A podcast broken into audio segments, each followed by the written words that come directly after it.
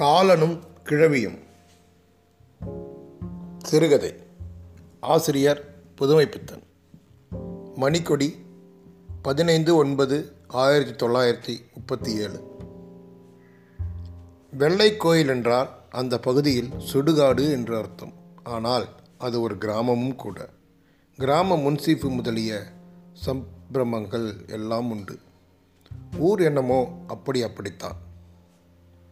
வெள்ளை கோயிலுக்கு போகிறேன் என்றால் உலகத்திடம் செலவு பெற்றுக்கொள்வது என்பது அந்த பகுதிவாசிகளின் வியாக்கியானம். ஆனால் வெள்ளை கோயிலுக்கு போய் திரும்பி வருகிறவர்களும் பலர் உண்டு. ஏன்? சுப்பு நாடான் தினசரி காலையும் சாயங்காலமும் அங்கு போய்தான் ஏழை மக்களுக்கு கஷ்டத்தை மறக்க வைக்கும் அமுதத்தை இறக்கி வருகிறான்.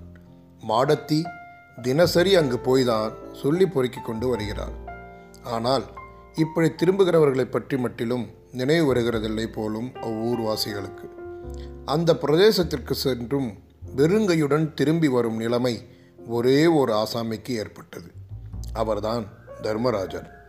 இந்த சமாச்சாரத்தை பற்றி வெள்ளை கோயில்காரருக்கு தெரியாது.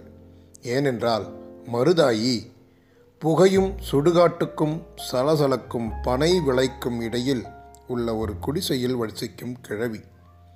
மருதாய்க்கு இந்த விளையில் பனைகள் சிறு விடலிகளாக நின்றது தெரியும். அது மட்டுமா? கும்பனிக்காரன் பட்டாளம் அந்த வழியாக சென்றது எல்லாம் தெரியும். அந்த காலத்தில் மருதாயியின் பறையன் நல்ல செயலுள்ளவனாக இருந்தான். பஞ்சகமில்லாமல் குடிப்பான்.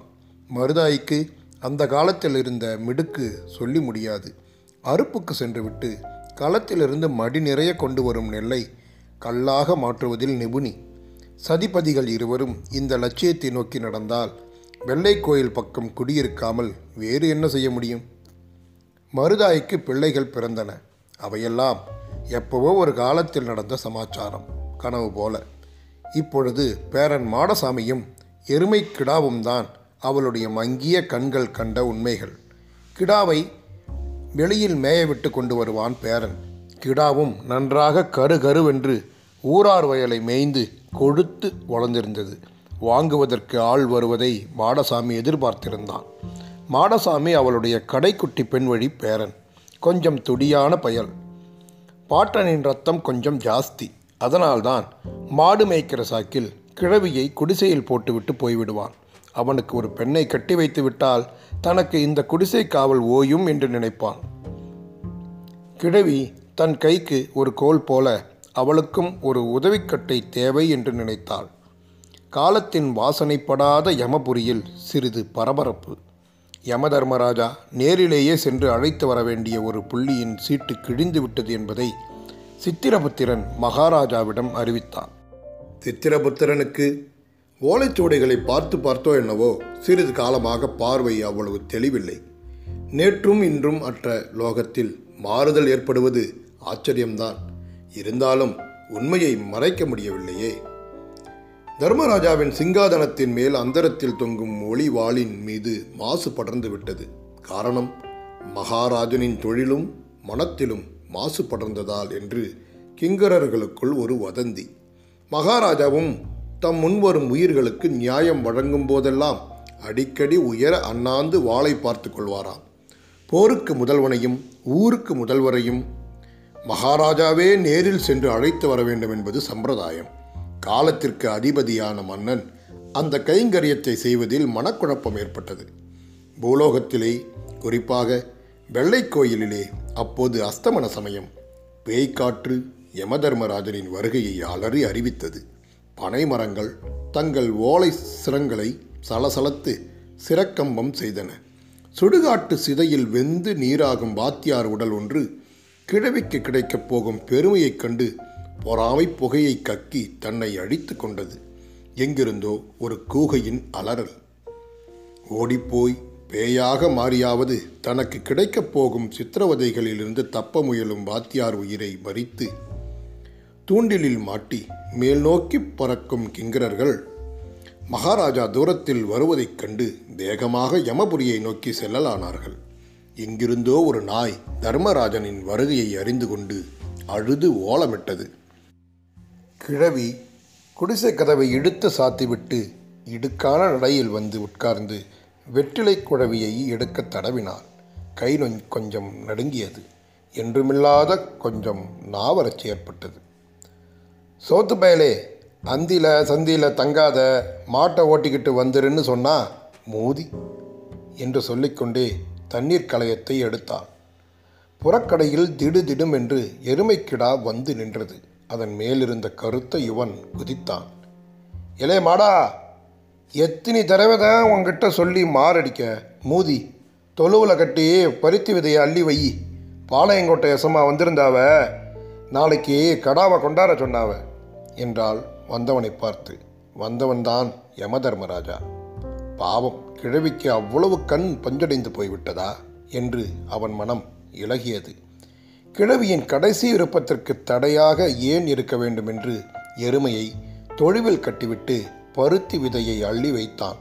பூலோக தீனியை கண்டிராத எருமை திரு திருவென்று விழித்தது. கிழவி திடுக்கிட்டு விடாமல் இதமாக வந்த காரியத்தை தெரிவிக்க வேண்டும் என்று நினைத்து கொண்டு குனிந்து குடிசைக்குள் நுழைந்தான் யமன். இளைய ஐயா அந்த வெத்தில சருக இப்படி தள்ளி போடு என்றாள் கிழவி. வெற்றிலையை எடுத்து கொடுத்துவிட்டு அது இருக்கட்டும் கிழவி. நான் யார் தெரியுமா? என்னை நல்லா பாரு. நான் தான் என்று ஆரம்பித்தான் யமன். என்ன? குடிச்சு விட்டு வந்தியால எனக்கென கண்ணு பொட்டையாக போச்சுன்னு நினச்சிட்டியால கிழவிக்கு அவன் நின்ற நிலையை பார்த்ததும் மத்தியான சம்பவம் ஏதோ நினைவுக்கு வந்தது. சிங்கி குளத்தாம் அவளே. அவ தான் சொக்கி. அவளை பார்த்துருக்கியால நேற்று கூட சொல்லி பொறுக்க வந்தாளே. அவள் அப்பங்காரன் வந்திருந்தான் உனக்கு அவளை பிடிச்சி கட்டி போட்டுட்டா நல்லது தான் என்ன சொல்கிற காலத்தின் அதிபதனான காலத்தின் எல்லைக்கு அப்பாற்பட்ட யமதர்மராஜன் நடுநடுங்கினான். நான் தான் யமதர்மராஜன் என்று அவனது வாய் உளறியது. பயப்பிராந்தியில் வாய் உண்மையை கக்கியது.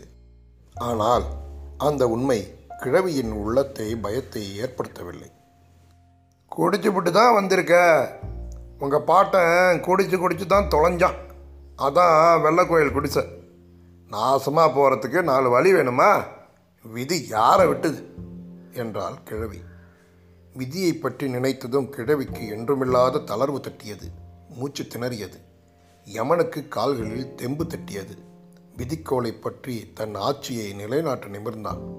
ஏலே உன் வக்கனையெல்லாம் இருக்கட்டும் இல்லே என்ன எருமை அத்துக்கிட்டு ஓடுது? மறித்து பிடிச்சா? என்றாள் கிழவி. எதேச்சையாக அலைந்த வாகனத்தை கட்டி போட்டு பருத்தி விதை வைத்தால் நிற்குமா? என்று நினைத்து கொண்டே வெளியேறி வந்து சமிக்ஞை செய்தான் யமன். வாகனம் வந்து மறைவில் அவன் சொற்படி நின்றது. எருமையின் முதுகில் போட்டிருக்கிற பாசக்கயிற்றை எடுத்துக்கொண்டு மறுபடியும் உள்ளே நுழைந்தான் யமன். பாசத்தால் அவளை கட்டிவிடலாம் என்று நம்பினான். பாவம். எலே கயிறு நல்லா உறுதியாக இருக்கே. எங்களை வாங்கின? உங்கள் பாட்டன் இருந்தார்ல அவருக்கு அப்பங்காலத்திலேயே இது மாதிரி தான் கிடைக்கும். அங்கனை சுற்றி ஒரு கொடியாக கட்டி போட்டு வை ஒன்றுக்கும் இல்லாட்டா நாலு ஓலையாவது சேர்த்து கட்டிக்கிட்டு வரலாம் என்றார். பாசக்கயிற்றின் நுனியை கூரையை தாங்கும் விட்டத்திலே கட்டிக்கொண்டே நான் அவள் பேரநல்லன் என்பதை இந்த கிழவிக்கு எப்படி தெளிவுபடுத்துவது என்று எண்ணி எண்ணி பார்த்தான் யமன். தனது சுய உருவை காண்பித்தால் பயந்துவிட்டால் என்ன செய்வது என்றே நினைப்பு. வேறு வழியில்லை. ஏ கிழவி என்னை இப்படி திரும்பிப்பார்? என்று அதிகார துணியில் ஒரு குரல் எழுந்தது. கிழவி திரும்பி பார்த்தாள். கூரையின் முகட்டையும் தாண்டி ஸ்தூலத் தடையால் மறையாமல் யமன் தன் சுய உருவில் கம்பீரமாக நிற்பதைக் கண்டான் நீ யாரப்பா? இங்குன என் பேரன் நின்றுட்டு இருந்தானே அவன் எங்கே? நான் தான் யமன் நான் தான் அவன் உன் பேரன் இல்லை. அப்படியா சேதி? வா இப்படி எரி என்று கொண்டே. வெற்றிலையை தட்டத் தொடங்கினாள் கிழவி. இப்போ எதுக்கு இங்கே வந்த? யமன் அவள் அருகில் வந்து உட்கார்ந்தான். அதனால் நின்றதன் காம்பீரியம் மறைந்து விட்டது. போருக்கு முதல்வனையும் ஊருக்கு மூத்தவரையும் நான் தான் அழைத்து கொண்டு போக வேண்டும் என்றான். அப்படின்னா? நீ என் கூட வர வேண்டும். நீ அப்பொழுது கட்டி போட சொன்னாயே. அது உன் எருமை அல்ல என் வாகனம். நான் உன் கூட வரணுமாக்கும்? என்னை கூட்டிக்கிட்டு போவ? உனக்கு திறமை இருக்கா?